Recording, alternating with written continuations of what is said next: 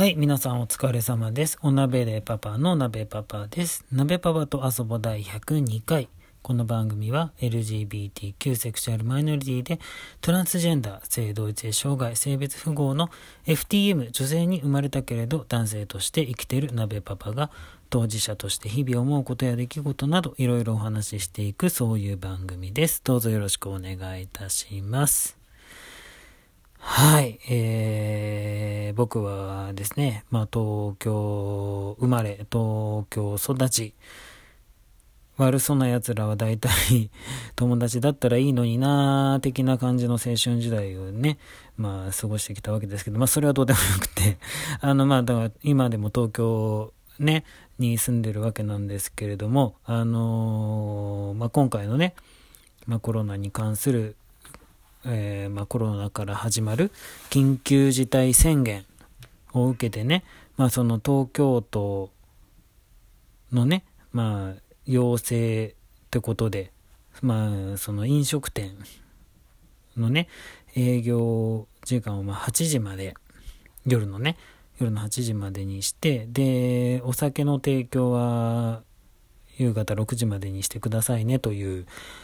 まあ、要請があったわけなんですけれども。でまあそのまあ僕のところはね、まあ、焼き鳥屋さん、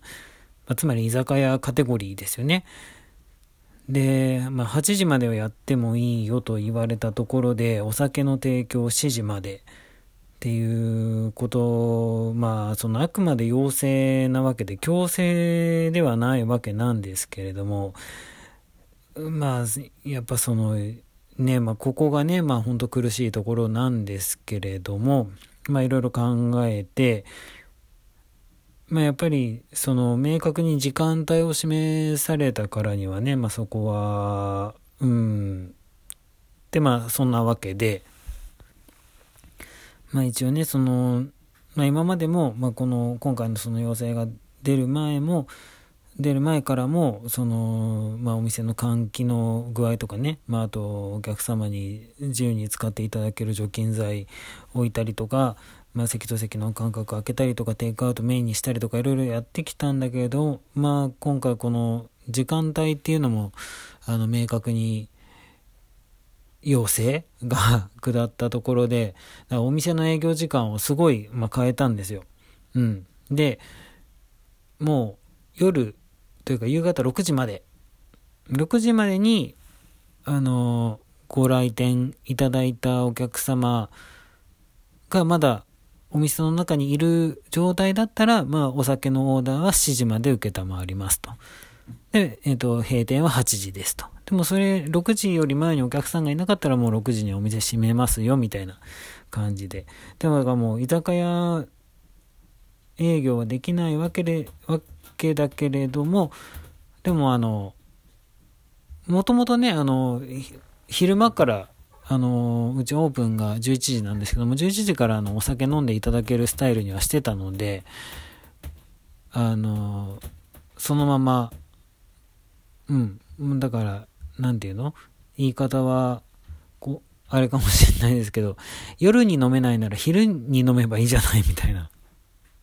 感じでね、まあ、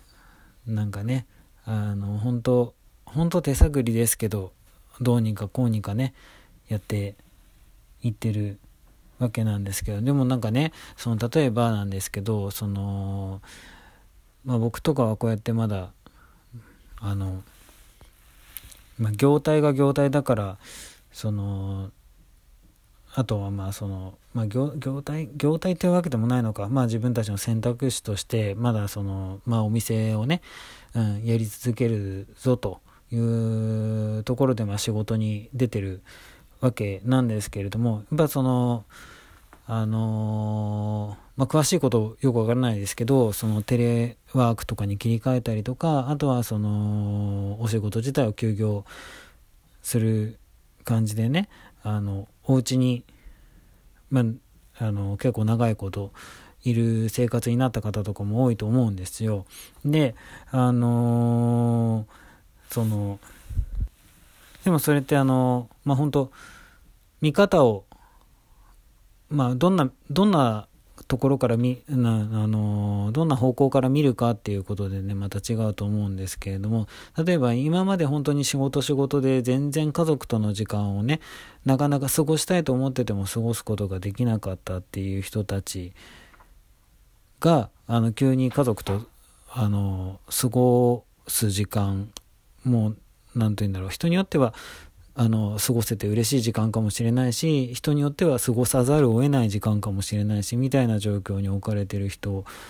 もいるだろうしまあその逆もいるかもしれないしね。なんかわかんないですけど今ね本当にこの有事の時であの今までの当たり前が全然ね違っちゃってる日常だからもしかしたら今まではあのご家族とねあのゆっくり過ごせてたタイプのお仕事の方がね、あのー、今全然過ごせなくなっちゃったりとかもいろいろあると思うんですけど、なんかまあちょっと、その、まあ Twitter なり Facebook なりとかそういったツールをね、チラチラチラチラ見てるところで感じるのはね、その、やっぱりこう、急に家族が揃ってる時間が長くなって、うん、まあそれは、あのーお子さんがいてのご家族だったり、まあ、ご両親だったり、あとはまパートナーとかだったり、うん。まあ、今まではその、昼間はお互い仕事に出て、で、夜、ちら、ちらと、あの、寝る前の数時間と、まあ、寝てる時で朝の数時間ぐらい過ごせばよかった人たちと、あの、日がな一日顔を合わせてなきゃいけないみたいなところで、まあなんかいろいろ、あの逆にすごく良かったみたいになってる人もいれば、ちょっとなんか不具合が 生じ始めてる人がいたりね、っていうのを見てて、なんかこう、ちょっとね、僕、個人的なことなんですけど、あの、僕の昔一緒にいた人との生活というか、まあ、その人と一緒にいた時の自分をなんか、ちょっとなんか思い出しちゃうことがねあってあのー、僕あの今一緒にいるねママと一緒になる前あんまあのー、実際結婚してたんですけどあの僕女性に生まれて男性として生きてる FTM なんですけどその逆の人、えー、男性に生まれたけれど女性として生きてる MTF の方と一緒にねまあいたことがあって、まあ、戸籍上はね男女逆転で、えー結婚もできるから入籍もしてたんですけどでその人といる時ねなんか、まあ、今今となればねもう10年以上も前のもう十何年も前の話なんで今振り返ればねもっとやりようあったかなと思うんですけどなんかまあその当時はねあのー、まあいつの間にかまあ今この状況みたいに強制的な感じではないんですけど、あのいつの間にかこう周りとのね、あの接点が消えてって、あのその人と1対1みたいな関係にならざるを得なくなってったみたいな感じで、感じだったんですよ。まあなんだろう、分かりやすく、うん、正確ではないけど分かりやすく言うとしたら、まあ、精神的な束縛っていうんですかね。うん。まあ、そんな感じで、あのその昔なじみの友達との連絡もなんか取れなく、まあ、うん、取りづらくなってたし、要するにその、まあ、その相方、もまあまあ、当時のね、その相方と、以外の人と話をするとか、接する時間が本当になかっただん、まあ、最初はあったんですよ。あったんですけど、だんだんだんだん、その、なくなってって、で、本当に一時全くなかった時期があって、でなんかまあ、ね、そうなるとなんかもうその、世界にその人と自分だけしかいないような感じで、だから常に、えー、まあだからその人相手に、好まれるような考え方とかあとまあ自分に対する自信とか、まあ、自尊心とか、まあ、要するになんか生きてていいのか悪いのかみたいなことも相手に委ねちゃってるみたいな感じに、まあ、だんだんなってっちゃったんですよ。うん。で、まあ、なんだろう。見方によっては、それはそれで幸せなことなのかもしれないけど、なんかやっぱ僕のまあ性質的にというか、まあどっかで無理があったんでしょうね。で、まあまあいろんなきっかけがあって、で、まあある時ね、あの、その僕がね、まあ、あの、あるアーティストさんを好きになったことをきっかけに、その人と離れた時間を、まあ、単純にね、まあ、めちゃくちゃ単純にあの、ただ、えーと、その人と行動にとも行動を共にするのではなく僕が勝手に一人でその人のライブに行くっていうただそれだけのことだったんだけども、まあ、それですらねその当時の僕にはねなかなかな冒険で。であの単独行動をしたことによりあのお友達とかができまして。でその自分その何パートナーなしの、えー、自分自身だに対してだけの、その、また会いましょうとか、あの、なんていうのかな。その自分だけに向けられる外の目みたいなことに触れて、で、はっとこう、まあ思うところがあって、